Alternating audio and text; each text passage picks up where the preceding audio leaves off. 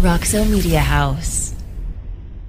Jeff Wilson started covering the Texas Rangers in 2008, though he'll never forget 2021. Out on his own, he decided it was time to do a podcast, but his wheels were spinning until a nerd came along. There's no going back now.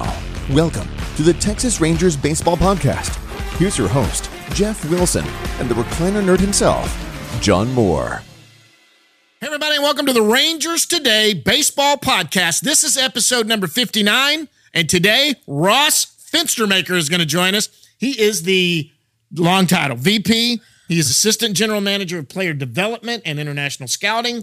We've been, Ross, that's who we talk to every time you Yeah, see him, is yeah, Ross. Ross. Good friend, re- very willing to talk. He's been busy. He's finally going to join us today. Yeah, yeah. I mean, you know, minor player development. You know, Rangers still have eight, eight or nine guys going in the Arizona Fall League. You know, and uh, you know, with, with, since COVID hit, they've they've moved the international signing period to the beginning of or to January fifteenth from Right. July second. So there's a rush coming on that. So um, yeah, he's he's a he's a busy man, and you know he's he's in on the conversations. You know the you know the he and he, he is a scout so i mean his his opinion is pretty uh pretty important in that uh, that that operation Absolutely. He's going to join us here in a little bit. Right now, we're going to talk about the big leagues. First, guys, hey, hit the subscribe button right down there. We hey, we got above the a, thou, a thousand uh, subscribers. We want to keep going. Yeah. Share this with people you know that are Ranger fans. Get, keep going up there. It's a great way for this podcast to make a little money, help s- sustain itself, pay some bills pay some bills, and also paying bills rangerstoday.com absolutely subscribe for full access for 5.99 a month 35 for six, Six months. or uh $60 for a year and uh, uh you know it there's a lot of news happening Absolutely. And there's something only- dropping every day. it's only going to pile up so um, Absolutely.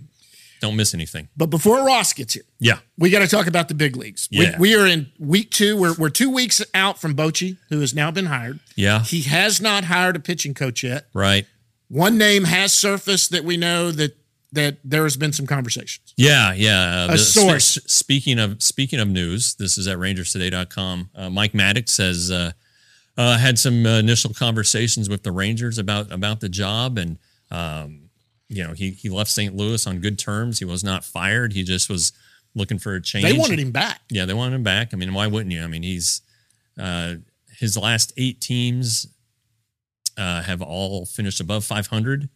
Six of them, including the 2015 Rangers, have gone to the postseason. Mhm. I mean, the the this guy just just gets it done. He, he's he's really good at at um, like breaking down an opposing lineup. He he he scours video and and and looks it over and and I mean, look, you you you saw what he did with the Rangers. You know, uh, uh, they had one losing season when he was their pitching coach in, in 2014 when the wheels fell off of everything. So um, the the guy gets results, and and I think he's I think he would be a good fit with Chris Young. You know, Chris Young came from an era of pitching where guys went seven innings, you know, with regularity. Uh, and I know Chris is is uh, uh, warmed to uh, analytics some, and I every coach has had to do it. You know, Ron Washington knows about analytics. Yep. Mike Maddux knows about analytics. So Bochy said he welcomes sure, it. Sure. He said, "Uh, "Look, I've got my deal, but don't you think I don't want any info I can get?" He Yeah. said that. Absolutely. These guys want to win. They want an edge, Yeah. and they know how to apply it. Um, but anyway, you know th- those those Rangers teams had guys that went seven. Colby Lewis, you know, Yeah. Cl- Cliff Lee, C.J. Wilson, you know, uh, Matt Harrison. You know, th- these guys would eat innings.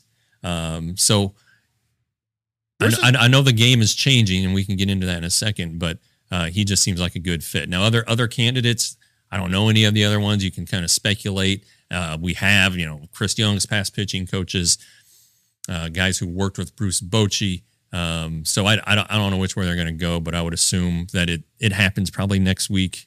Uh, but I don't think there's necessarily a rush. You know, pitchers can, you know, they're in their off-season mode. They're not doing anything anyway other than working out. They're not throwing yet. So I think that um, And it's it- not there's time. and it's not like Bochy's not familiar with him because I read, I think you wrote it that, that he actually interviewed him with the Giants, The right? Giant, the, yeah, when so Mike went from Rangers To was- Washington? was, hired like the next day by Washington.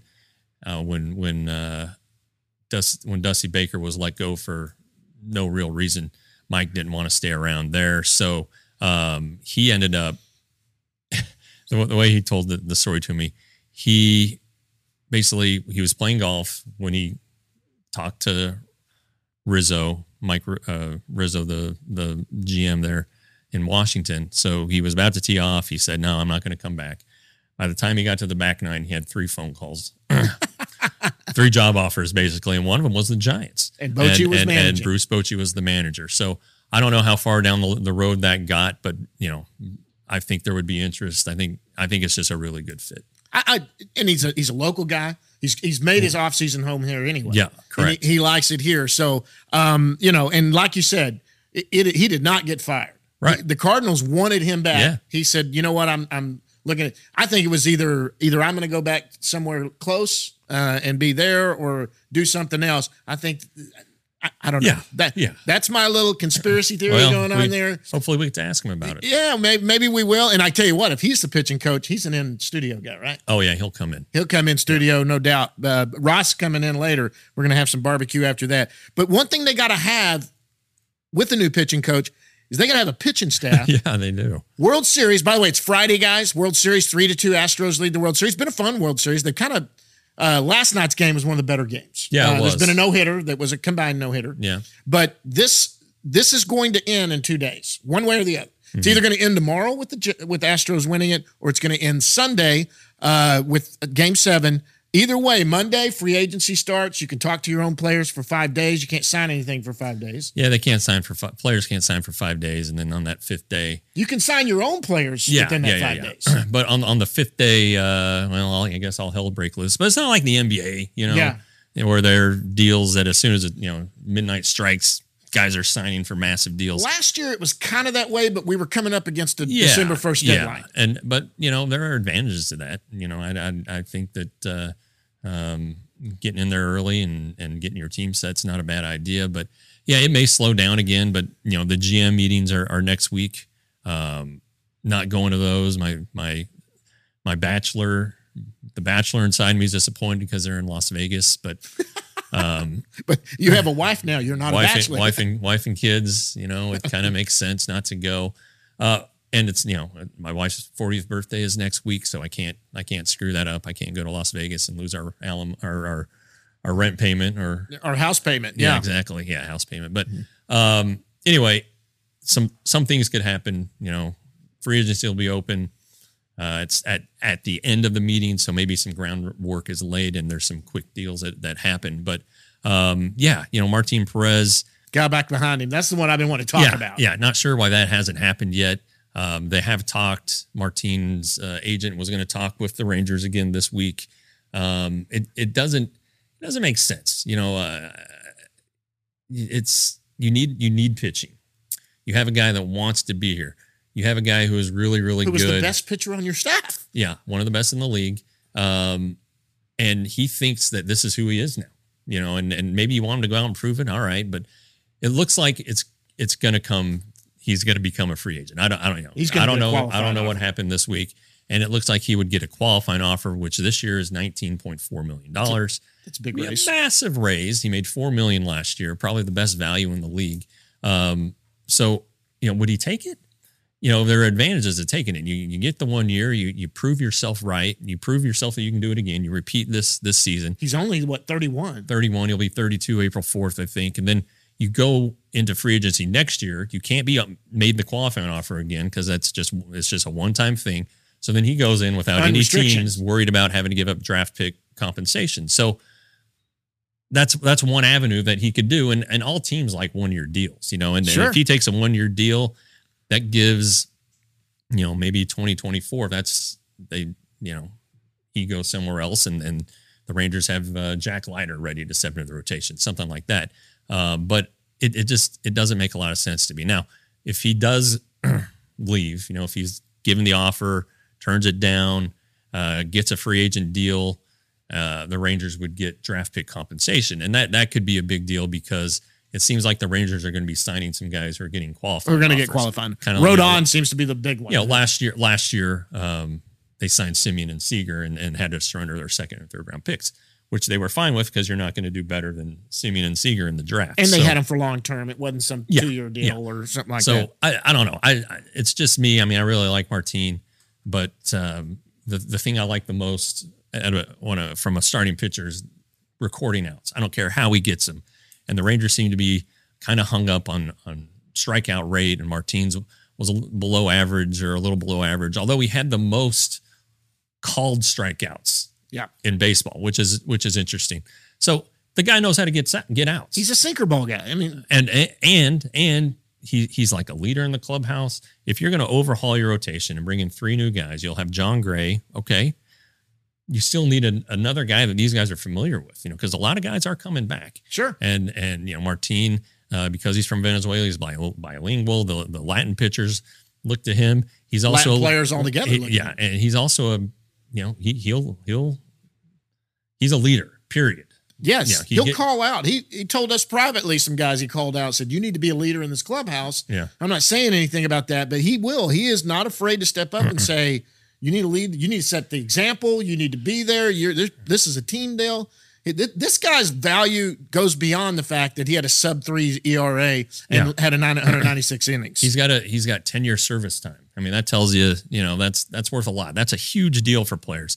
Yes, it means that you get a full pension when you retire, but 10 years is is a is a heck of a deal. And, and for him to reach it this soon, um, and and with a lot of miles left on his arm, I mean, look, he he threw 196 in a third innings this year.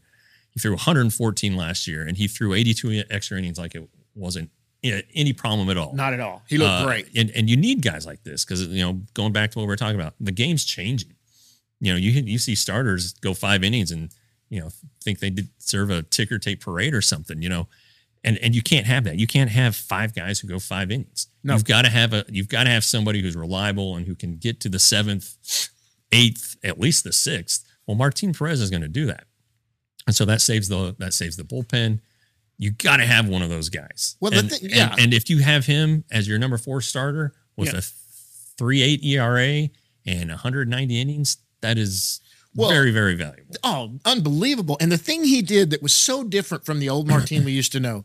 Martin Perez used to, if he gave up two, three runs in the first inning, that could derail him.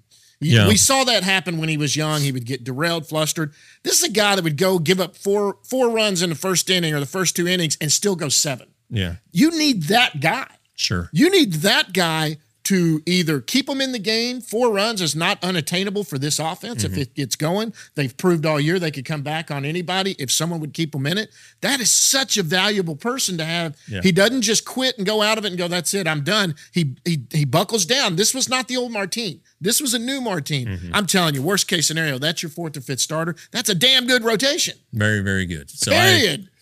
again, I I don't I don't get it, but I you know we we're not You don't behind the make that- sce- we're not behind the scenes. We're not in there. We're not writing So- the checks. Somebody somebody who is is, is Ross Fenstermaker. So uh, Ross is, is here. He's coming in studio. We really appreciate that. So um, let, Let- us go to him right let's now. let's and- get to him. Let's get him in here. Dive into that farm system. Next up, Ross Fenstermaker is going to join us, guys, right after this.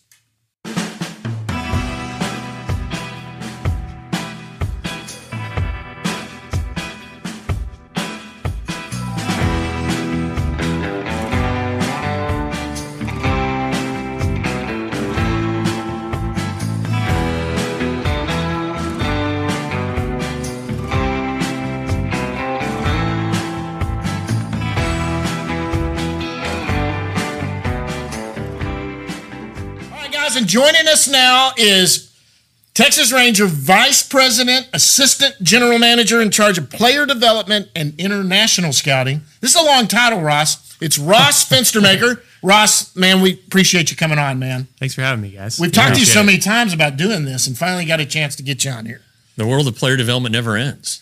It It doesn't. No, no. And, uh, we're during the season we're in the cycle, and during the off season we're in a different cycle. So it's nonstop always. Yeah, that's what we were saying uh, in the first segment. Like now, now you're building up to the January fifteenth period. You still got guys in the fall league, and you've got off-season programs to worry about. I mean, it's like it really is. Yeah, and winter ball too. Yeah. So um, it's a nonstop cycle. Um, in some ways, the off season is more busy than the season itself um, Mm-hmm. as you go through the day to day. But um, it's part of the gig, and and absolutely love it. So um, keeps us busy. All right, farm system. Yeah. You like it? Uh, yeah, yeah, I hope so. Uh, no, I, I think it's I think it's exciting. You know, where we what we've been you know spending our resources and our time on over the last couple of years, um, taking it from relative obscurity in the back half of some of those rankings to what we think is a top five system in the game, and pretty excited about not only the the talent that we have, but the depth of talent that we have. Um, I think it's it's probably one of the best top tens in baseball. Um, we may not have the headline or top prospect in the game or top five, but um, I think we have depth at all levels and pitching, hitting, defenders, athletes. You know, everything that you could possibly want in a system. I think we can offer that right now. We had uh, we had Jim Callis on the show like I don't know About month three weeks ago, four weeks uh, ago. during the season. Anyway, Okay. he said the Rangers have the best top ten in, in Oh, baseball. nice. So he's It's good to hear. He knows Emphatically what he's doing. stated that. Said as far as top ten prospects, Rangers have the best top ten prospects in baseball. Yeah. yeah. So, where, but where where do you think is if you had to pick one strength, what is it? I think right now we're amassing quite an impressive collection of arms. Um, you know, and what's unique about them is uh, I think they're building up in double A, triple A at this point, um, where they're at proximity to the big leagues now. I think there are some trials and tribulations that come with pitching, um, and it's somewhat of a non-linear path to the big leagues. But uh, pretty excited about the arm talent that we have and the wave of, of, of pitching prospects that are kind of knocking on the door. But I really think it, it's hard to to specifically identify an area because I I think that in terms of performance and production over the last year, our, our hitters have outpaced our pitchers, um, particularly at the top half of our you know our, our prospect list. So um, I hate to be generic and say everything is is really good, but I do feel like there's everything is above average to solid at this point. You know. Yeah. The um yeah, it's going to be interesting. Uh, you know, you have the Rule Five draft coming up, that I know is a concern for the team, but. I mean, I- I don't know how your double A and triple A rotations are going to work out next year. You have like a logjam there, just ready to break through. I mean, it's a great problem to have. Yeah, so What's But- wrong with that? Yeah, but, but I mean, it could be interesting. Like, you know, does Jack Leiter go back to Double A for a month and prove that he's can move now to, you know, and Cody Bradford, who finished Double A so well, if he doesn't go in the Rule Five draft? I mean, I'm not looking for answers, but it just seems like you're right. Where where the talent was two and three years ago was low A and high A, or even shoot Arizona, or not even in the system. Yeah. And now it's here, and you get to deal with it. So that's where the excitement's got to come in. It's it's certain it's exciting. Yeah. It's a problem, but a good problem to have. One that I would take every year of my career in terms of having problems. Um, you know, I think we've created that that critical mass at the upper levels, and it's probably going to force us to be less productive or less um, involved in minor league free agency this year. I think we'll still sign some NRIs and guys that will go to AAA, but in terms of building out our upper level rotations, I think it's all going to come from within, and we'll see how things shake out in terms of people repeating levels, promotions, and all that. But you know, at the end of the day, like it, it's not really about where you start; it's it's how you finish the year, and a lot of this stuff tends to sort itself out during spring training and you know the off season going into spring training. So. But we did do the projected roster exercise the other Oh, day, you did? and it was uh, we, we've got some more work to do on that. let me tell you. You ever see? There's a, a stand-up guy. It was an old bit. He's like telling the story of how the postal service came up with the postal code, the two the two letter postal codes for for every state. I think Gary something is his name. Anyway, they're like, oh, this is gonna be a piece of cake. You know, they're at like this hotel and he- he- Oh, it's I've a whole thing. I mean, it's beautiful. Yeah. And he's like, Alabama, no problem, AL. And they were like, Alaska. I'm like, oh shit. So, so it's like, it's like, you know, that's kind of what I'm thinking. This meeting was like, is like, we can put this guy here. Oh well, where are we going to put this guy? And so, anyway, Trying Um, to just do a top 20 list. You know how yeah. my list goes. I was having to leave off guys that were like on it before, and I was like, I would throw the pin down and have to have to go walk in a circle and go, okay, I've got to make an excuse for why I'm moving this guy down and this guy up. Anyway, Uh, so right now, though, there are nine guys in the fall league. Uh, the, the headliner is Mr. Rocker, who his last time out was really, really good. Yeah. What have you guys seen from from him? steady progression, start to start. Um, you know, I think Kumar coming out, knocking off a little bit of the rust, getting feel for his body. He's been really focused on his delivery and his health in the initial go and building up a little bit. Um, I think the strikes were inconsistent as he was feeling his way through his delivery. But in this last start, uh, we had several evaluators there, and I mean the texts that were coming in and the calls after were as exciting as you could possibly get. I mean, it was 94 to 97. Um, the the wipeout slider was there. The changeup was good. the uh, confidence, the aura, the way that he goes about it, it's it's very alpha and incredibly fun to watch. Oh yeah. So I can't wait for our fans to get to see him in Arlington, uh, hopefully in the very short future. Now, he's a, he's another interesting case because you know do where does he start next year? Because you guys had the the Leiter experience where he started at Double A and made all the starts. Maybe encountered some some more bumps, but he had never pitched before this year, in the at least professionally. But now Rocker does have a little taste against really elite elite guys, probably higher than Double A level, right? Yeah.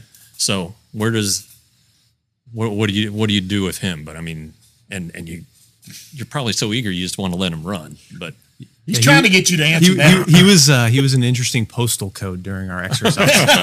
but no, I, I, I think I think in all honesty, um, you know, every player is unique and different. Jack to Kumar, I, I don't think they're related to one another, but I think our general philosophy is is what do we want to accomplish with the player.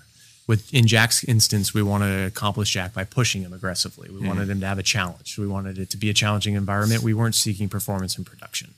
Kumar's, we will have those discussions in this offseason and, and into spring training in terms of what we think is best for Kumar. And what's exciting about him is no matter where we, we send him, I know he's going to compete like he belongs a higher level. Um, he probably sees himself as a big leaguer, even though he knows he has development. And that is it the right mentality we want out of our players. We want them to be disappointed wherever we assign them if it's not Yeah. the major leagues. So Right, right. Um, what did you think of Jack's season? I mean, you just said what you just said. Challenge wasn't necessarily performance based. Yeah, I think I think in Jack's season had some positives and it had some growing opportunities as well. I think he would be the first to say he underperformed his expectations and he learned a lot throughout the course of the season. The things that we challenged him on, um, I think he did a good job in, in terms of understanding his strengths better, where his fastball plays in the strike zone. Um, it can play in all areas of the strike zone, but where it most effectively plays in the strike zone and enhancing the slider. The development of the slider was a big positive for us this year because we see those two pitches as the key to his success moving forward. Um, I think the areas in which Jack was disappointed or would like to improve upon are probably commanding the baseball um, and, and ultimately control as well. You know, command is a more refined version of control, but I think he'd like to get ahead, stay ahead, and finish a lot better. Um, in order to finish, you need to get ahead, strike one. Um, and I think that's an area of opportunity for him as he you know moves into the offseason. And a huge positive on the season as well for Jack is he, he stayed healthy. We- We missed a we shut him down for his arm fatigue at one point just to kind of monitor his workload, and make sure that we weren't pushing him too hard coming off the, the college season. And he dealt with a little thing in his foot too that was very minor. Um, but at the end of the year, he, he posted he was healthy. Um, and I think he had a lot to take away from the season. So Well, and he was a part of that team the whole yeah, the whole year. I and mean, won a championship. uh, I mean, I- Fun. That was fun. I, I've, I've talked to you about this.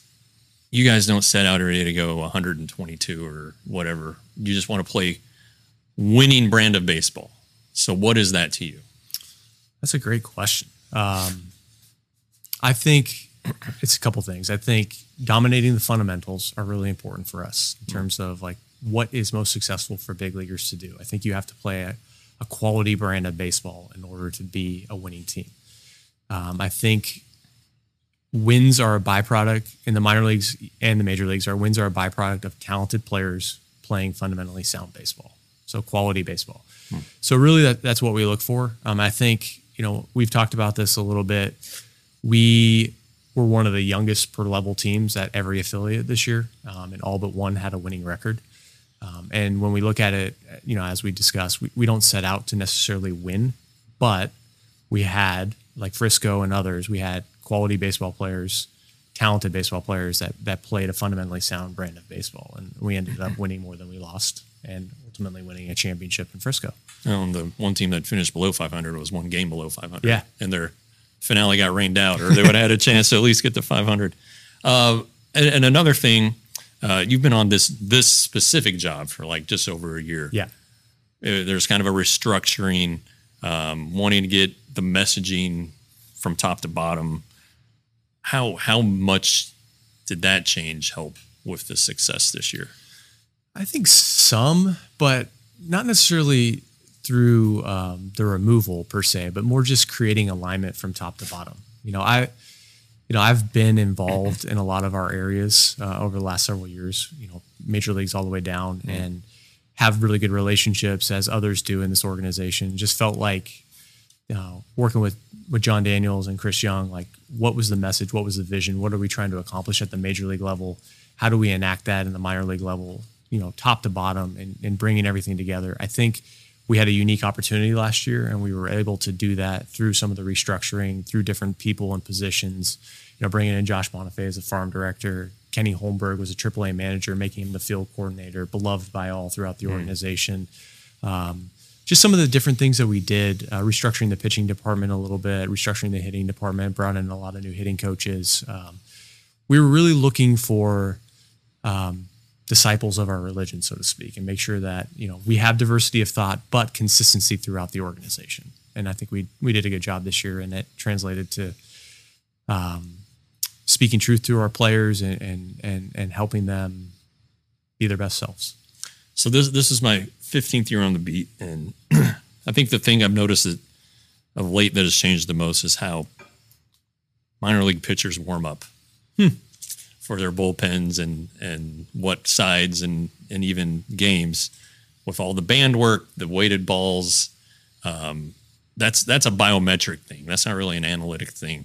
So how much has that changed here the last four or five years, and are the are there benefits? What are the benefits from that? God, that's a great question. Probably uh, knowing the limits of my own uh, knowledge here. I don't want to step too far outside of that, my circle of competence, but um, I think it's changed a lot. I think it's changed a lot through a lot of uh, research-oriented developments that we've had, whether that's you know facilities like Driveline or some of these other places that are out there. I think the players have learned and grown and and and understood that there are a lot of different ways of doing it. Um, I don't know what's right and what's wrong. Um, I think the best answer is usually athlete specific. Whatever makes them feel most ready and prepared to compete, so long as it's not a detriment to their process, I am fully supportive because I think this game is very mental, and whatever makes individuals most confident to perform between the lines is is paramount. Yeah, I mean, I, from a like health standpoint this year, you guys have avoided the rash of catastrophic injuries, which is good. You you guys, as you say, you were overly cautious, like with Jack specifically, but you know maybe Dustin Harris there at the end probably could have played. I don't know, but um, that just that seems like something that a you guys needed, but b that is new and to you know Nap and all those guys. Yeah, I mean, incredible year on the on the health side of things, and and kudos goes to Napoleon Pichardo, who's our director of performance, and his team, Logan Franson on the strength and conditioning side, performance side. You know, Chris Olson, who's no longer with us, he took a job out of industry, and Sean Fields, who's now with going to be with our major league team. Um, I mean, just the way that that that group collaborated with our affiliate coaches, with our coordinators, was fantastic, and you know, I, I don't know if what's the right process, and we'll see how this plays out over the next several years. But we really tried to intervene when we saw fatigue signs um, and tried to nip minor issues in the bud and not make them bigger issues. And I think we were successfully able to pull that off, and it was a very positive year overall. And I I take very little uh, responsibility for that. It's really the the directors and coordinators and affiliate coaches just integrated and communicating at a high high level. So kudos to them. uh, wh- I mean, before you were this, you were like the head of pro scouting, and I'm sure you won't take credit for this either. But like the pro scouts have been Awesome. killing it lately. Oh my gosh. What, what, what- I mean, Mike Parnell is is the Yeah. guy now. How how does that come together? I mean, is it just a lot of eyeballs? You know, seeing stuff. Is there is there analytics and data involved? Like you know, uh, Matt Moore. Yeah. You know, Matt Moore is a huge success story. You know, these mid tier pitchers, Mike Minor, Lance Lynn, Kyle Gibson. I mean, what? How? That's that's a scouting thing. Hey, Martine. Yeah, Well, of course, Martine. A lot of hits. Yeah. Yeah. Um, I think it's similar to the way that, you know, this change over to PD, we, we approached pro scouting was to really create a collaborative environment, um, you know, diversity of thought, diversity of skills. And, you know, our scouts are very much involved in the operation, identifying talent and opportunities. Um, our R&D department is very much involved in, you know, synthesizing some of that information and providing recommendations. And then really uh, kudos to to JD, CY, Josh Boyd, uh, Mike Parnell. The ability to synthesize all that information and make high quality recommendations year over year is has been pretty impressive in terms of our track record. And um, I don't think it it's never one individual. Um, uh, there is no fulcrum of the operation. the operation itself is what makes it successful, and the ability to trust baseball people and um, diverse thoughts in terms of our more analytically oriented group and, and blend it all together and, and make recommendations. Yeah, it seems like there's a good mix of old school and new school. Yeah, absolutely. I mean, we just had our pro meetings, and there's thirty something people in there, and tons of different backgrounds, from Right. young to old to um, heavily, heavily uh, analytically focused to uh, well, very heavily subjectively focused and, and scouting focused. And the key to the operation is not uh, valuing anyone more than the other. It's mm. to blend them all appropriately and understand and identify opportunities when they present themselves. Yeah, and it seems like some of these come together quickly. I know, like a trade, you you guys are familiar with the organization anyway, but like the the Joey Gallo trade, Yeah. three guys in the major leagues who did stuff this year, and and then Trevor Hauver, who's The king of walks in the fall league. that's right, that's right. Yeah. It just how do you identify those guys? You know, Yeah, I mean, and then there's a component like the Yankees tell you, like this, you can from this group, you know, pick Mm-hmm. I from mean- this group. there's a lot of back and forth on that, understanding who is and who is not available with certain teams and what they're willing to discuss or what they're not willing to discuss. Um, but in terms of identifying those players specifically, when I talk about the the collaborative process, it, it actually begins as amateurs. You know, it hmm. begins with us sitting in the room with Kip and his team and and listening to the way that they talk and articulate these players' skill sets and their makeup and their backgrounds. And you really start with a great foundation. And as we follow them as professionals, you, you build more and more comfort and conviction in who are the targets that fit the Texas Rangers. Hmm. And so, you know, Mike and myself, when I was the director of pro scouting, we we worked tandem, you know, hand in hand. We're really building out what we call conviction lists and, you know, high, medium, low conviction list. They're not all players, they're not the top prospect list that you see, but what we're trying to identify is the way that I navigate the problem with with Mike is, hey, if if you and I got in a car accident and we disappeared, like would JD or CY or whoever's the general manager at the president at the time understand who our targets are with each organization? And like we built a list of like you can pluck and play these players off this list, and that's really built over years and years of time and experience, and starts at the amateur level um, with all these players. So All right, um, John. Is it time for me? Yeah. I'm I'm enjoying this. I mean, this is fun. you let is. me off the hook so easily. Yeah. Well, you know, Well, and we I've want you to come back. Well, I've got one. Yeah. I've got one that kind of goes along there. So, so when when CY is in the middle of a trade, or he's got something going on, or JD when Yeah. JD was there too, are you you're a voice a sounding board? They're at you. They're going, hey, look, we've got this guy on the board. We- We're in this organization, and you're there going, okay, we've got this is what we have, and I mean, it's it's a whole collaborative deal, right? It Yeah. goes- So, I mean, our, our setup is similar to, you know, an, an office or a room. Um, usually when we're making decisions, it's a tighter group. There's about four or five of us in there. And it's really, you know, JD or CY are on the phone and having conversations and we're writing things on the board. And, hey, let me, let me kick that to the group and see what, you know, what we think about that and hang up. We talk about it. Is that something we're, we're comfortable doing? Hey, why don't we ask for this? No, we can't ask for that. That'll break the deal. Like, you know, those, those dialogues and those discussions happen really together in a small group in the moment. And then as soon as we're like, yeah, we're in, and it's you know the final decision maker makes the call. Um, CY now? Like we call them back and we let them know.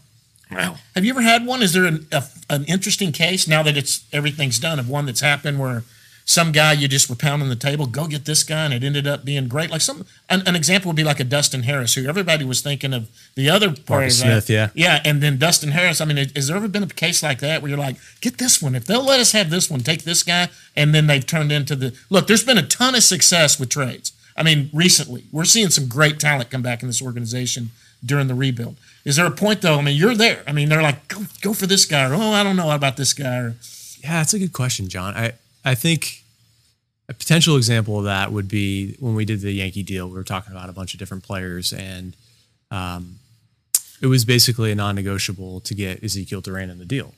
And they were saying no, no, and we, we basically took them off at a point, and we were going to try to build a deal without Duran in the deal. And I, you know, we we sat there amongst the group, and, and not me specifically, but you know, a couple of us were like, "Hey, we need Duran. Ask for Duran. They'll do Duran. They they, they clearly want Joey. Like, let's push for let's push on Duran and put Duran back in the deal. And they ultimately said yes, and we got Duran and played in the big leagues this year. So sometimes you, I'm wired in a way. Uh, people that know me well, I I don't take no for an answer usually. uh, um, I push and push and push, and and sometimes um, I, I I'm reprimanded for it, but. Yep.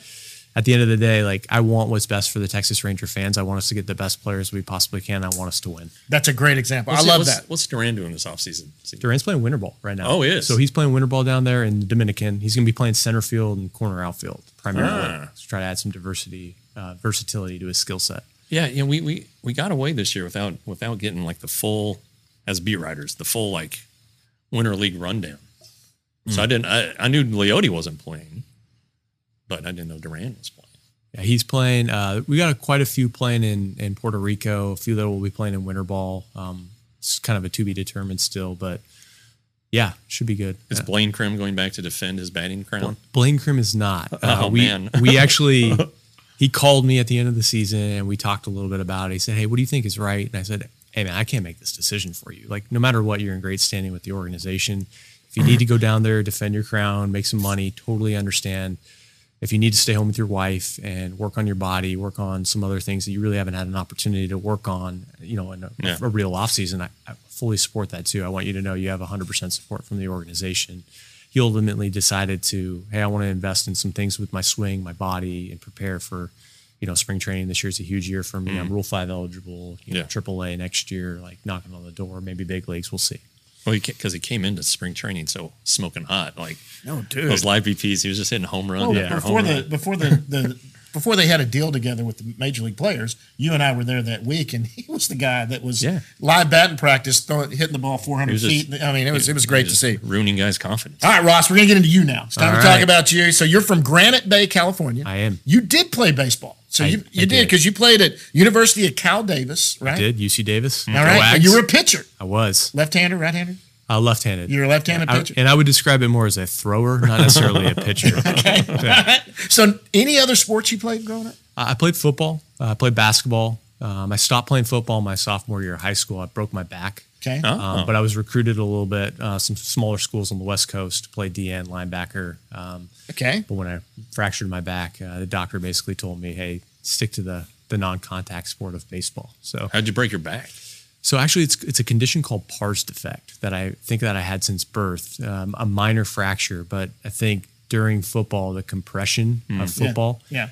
took the fracture and ended up chipping off a dime-sized piece of my bone in my L3, L4 vertebrae, um, which caused a lot of pain in my back. And then the doctor said, "Hey, you know, if you keep doing that compression, you could really you could destroy your vertebrae." He's like, so probably probably stop that. You know, at 16 years old. Now, now you didn't you didn't play pro ball, so you I did didn't not. you did not get drafted. So you, you didn't do that. So what? Um, did you have any other colleges that looked at you besides that, possibly to pitch or I throw, did, yeah. as you say? Yeah, so I was uh, I was afforded quite a few opportunities to play on the West Coast. I wanted to stay locally in California. I think the the two schools that I had the most interest in um, outside of UC Davis uh, were San Diego State, who called me to offer me a scholarship a the day after, or not a scholarship, a, a preferred walk on, I think is what they were calling it. Yeah.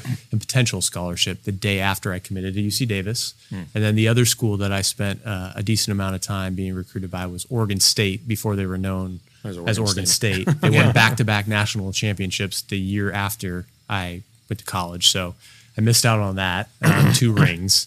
But yeah, those were probably the two other schools. And I looked at some some Ivy League schools as well because I had had decent grades. I, I could get in as a um, scholar athlete at Yeah. some other schools. But yeah, UC Davis ended up. Now you know you you grew up over there on the West Coast. What were your teams growing up? Who were your favorite teams? Oh man, yeah. I mean, I think my love for baseball came from watching the Giants growing up. Okay. Um, I'm not ashamed to admit it. I'm a big Barry Bonds fan. Um, Yeah. I think he's the greatest hitter of all time. Um, you know, I I think before and after both eras, uh, just incredibly fun to watch and, and uniquely gifted as a baseball player, and just really fell in love with it. I'm really I'm originally from Alameda. I was born there. That's where my family's from, which is right across from San Francisco Bay. So Yeah. My dad would take me to Candlestick when I was young. We'd sit in the bleachers, uh, bear death. the wind. Yeah. Yeah, uh, the whippy wind. Will Clark also loved. So yeah, I grew up a Giants fan, and that was really where my passion started. But huge sports fan in general. I think. So one- were you a Giants fan, or were you a Gi- uh, well? I mean, were you a, 49er fan too? Huge 49er fan. Still probably a yeah, 49er big fan. big time still. Um, have some friends that work in the front office there. Golden Uh, State. You like the? do not like the Warriors. I, Oh, unfor- I like that. I'm a Sacramento Kings fan. Okay. Interesting. So, and I, I will. I am a loyal Sacramento Kings fan. It's uh, um, somewhat embarrassed to admit, given the way that things have gone in the last 20 years. All right, but I will not quit, and at some point the tides will turn. So, You know, That's the, all uh, the 49ers traded Jeff Wilson this week. ah, And occasionally Jeff I will Wilson get Jr.. Yeah, people will tag me Oh yeah, you did. thinking I'm Jeff Wilson. And Yeah. I just let it go. I don't want to like. Well, you got a blue check mark. That's him. why everybody tags you. They think that you're him. Yeah. Okay, you gotta, so you got to pay for that now. That's fine. Yeah. Or, or it, I don't need it. It- Whatever. yeah. It, so It's not a big deal. when when did you know you wanted to be in baseball? It's a great question. So I went into college as a baseball player. Um, decent self evaluator. Thought, hey, this is going to be unlikely that I'm going to be a pro player. What do I want to do? I thought I was going to be a doctor. Um, I kind of went in the pre med path um, and and failed miserably by my first quarter of Okay, school good. as I was trying to learn how to be a student athlete, and uh, the academic department wasn't necessarily um, accommodating to athletes in, in some regards. So that ship sailed, and then towards the tail end, I thought baseball's not a reality for me. Working in a front office, that's like that's a that's a dream, you know. But I'll apply, I'll try to get in, but I really thought I was going to end up being, you know, working for a hedge fund or working. Um, wealth management, you know, portfolio management for people. I, I am passionate about that. I still, to this day, I love helping people with their money and taking care of them. Um, I do it out of just benevolence and, and just fun advice versus like Sure. a formal career path. But I realized like towards the tail end that you know let's let's give baseball a shot. And yeah, my my final my senior year in college, I started. Uh, I went to the winter meetings uh, in Las Vegas. Uh, didn't get a single interview. Didn't understand how to do it. Um, learned some lessons, and then uh, just kept. I wrote a little bit um, as a ghostwriter. I talked to several different people around the game. Had no connections. I just formed my forged my own path, and yeah, it ultimately changed when I applied randomly uh, for a teamwork online job um, as a an internship with the Seattle Mariners in the advanced video scouting department. And thought it was an accident um, what happened because it was posted and you never saw baseball ops positions posted on teamwork. It was more like minor league operations positions. And it was taken down within 24 hours. And what I later found out was over a thousand people applied in 24 hours. so gosh. somehow I, I filtered through the first crack and and then Andrew Percival, who's who hired me with the Seattle Mariners at the time, said that uh, he ended up doing I think 45 face-to-face interviews for this job. So somehow I made it through this gauntlet to get this opportunity, and that's really how my career started. So tell me your path to where you are now. So you start out there. Yeah. So tell me where it goes. So I so I worked for a year there in Seattle. Um, just kind of in a, a makeshift closet, um, you know, basically entering games into a, a database, video database, and then helping prepare some reports. And then at the end of the year, I got exposed to a little bit of the draft, and I was pretty passionate about that.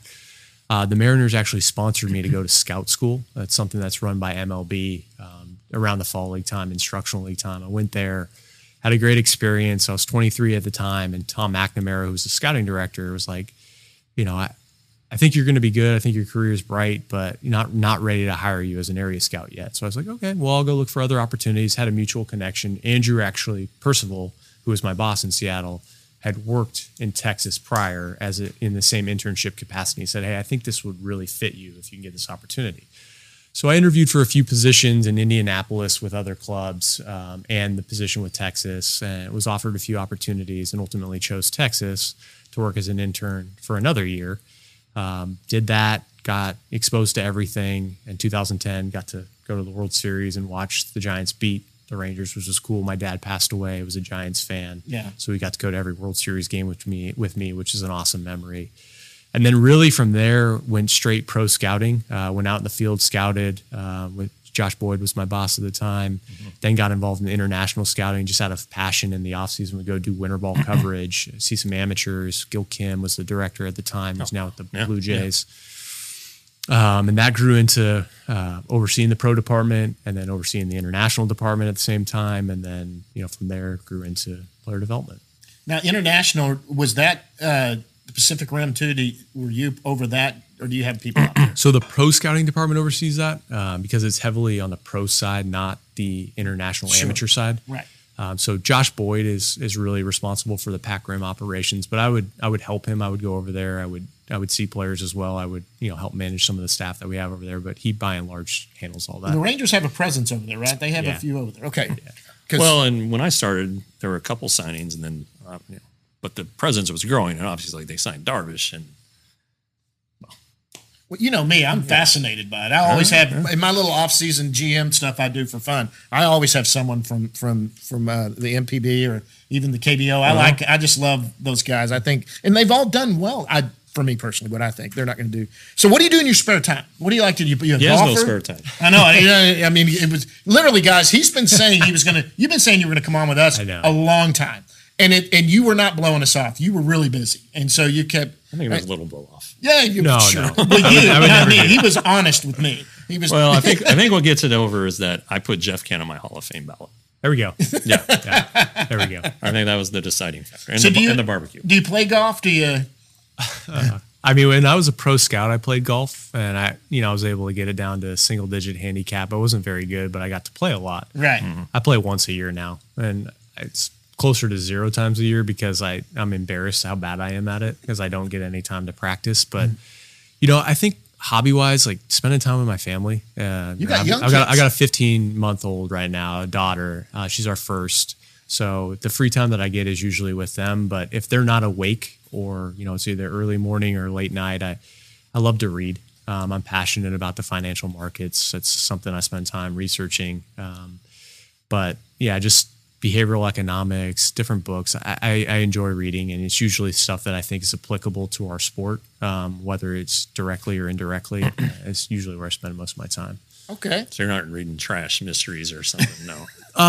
True crime. no? True True, true story. I, I've been trying to read The Count of Monte Cristo because everybody tells me it's one of the, the classics and it must be read. It's I'm going on three years now where I've tried to finish this, um, and I'm going to finish it because I don't start things and not finish. But my gosh, it's taken me quite some time. I was, I was a fairly prolific reader, and then I read Lonesome Dove, Oh, which is 880 pages. Yeah, God, I was about to say how long did it but take it's like my favorite book. I mean, I plowed through it.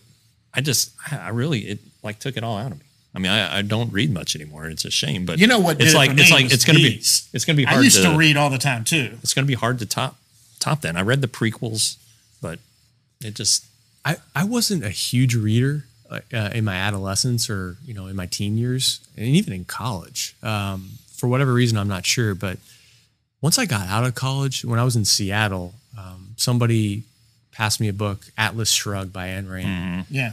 and reading that book and and it is a dense arduous Oh process gosh. to get through that book let me tell you.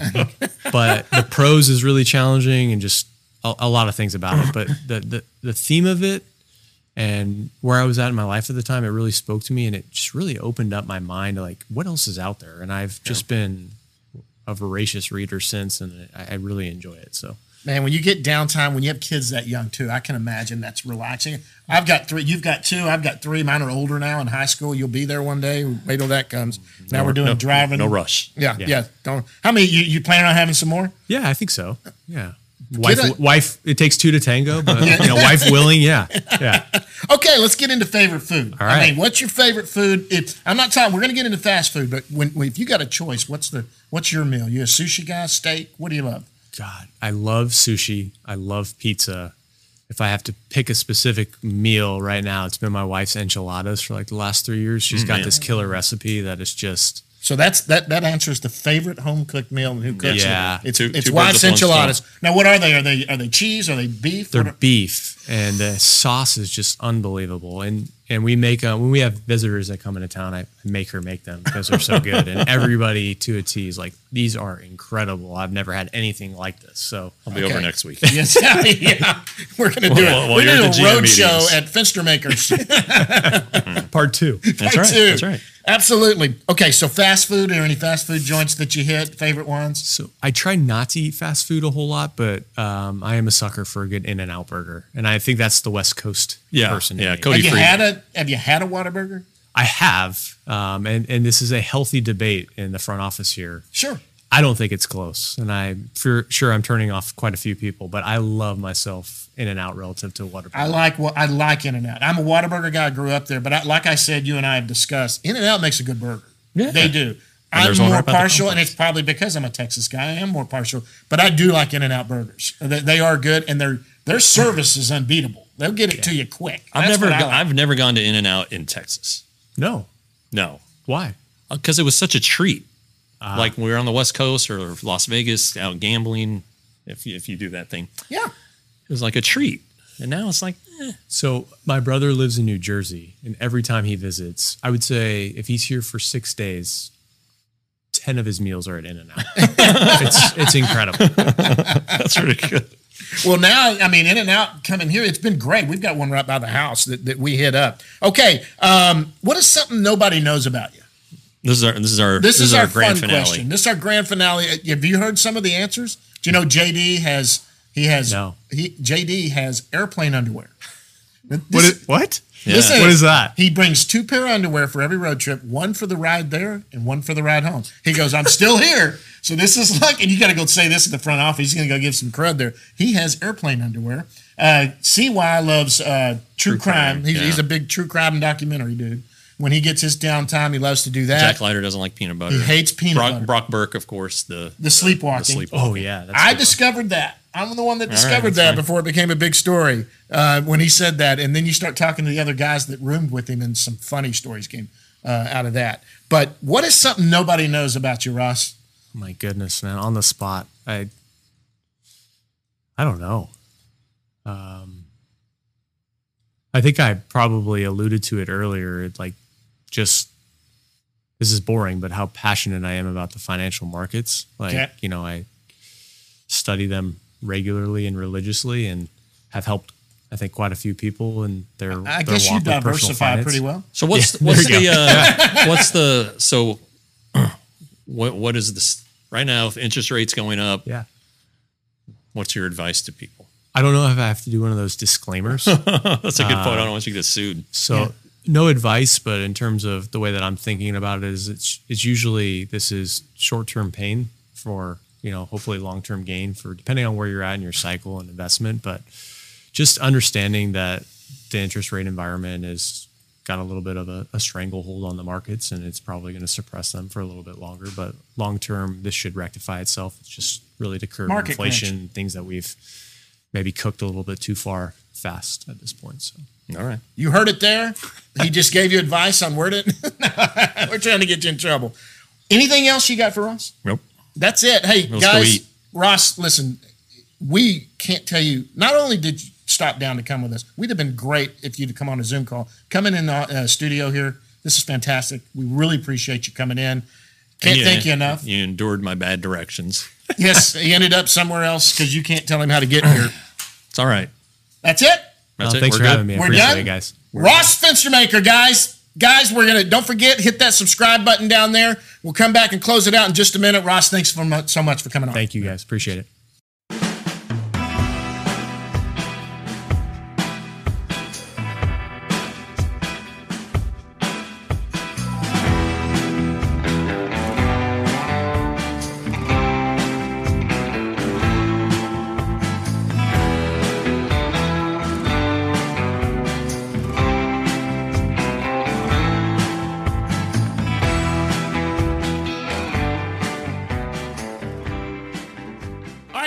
Was Ross Fenstermaker. I'm gonna have problems with that every time. Ross that was here. That Fenster maker. I know it's it's Or like Fenster. What's what's Fenster? Was it was that one of the characters in the Usual Suspect?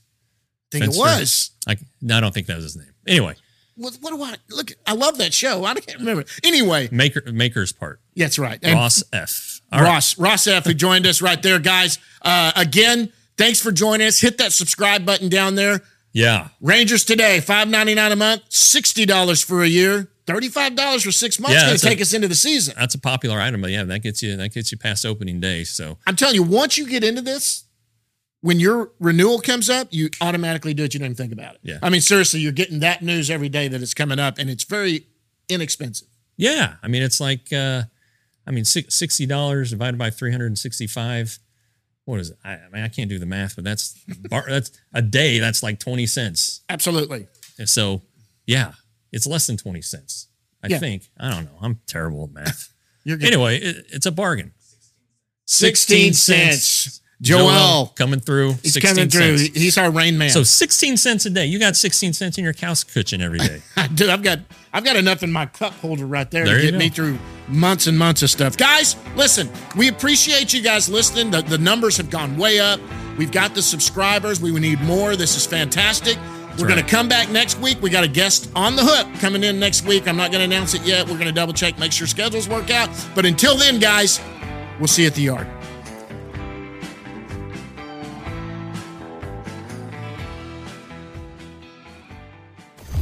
Roxo Media House.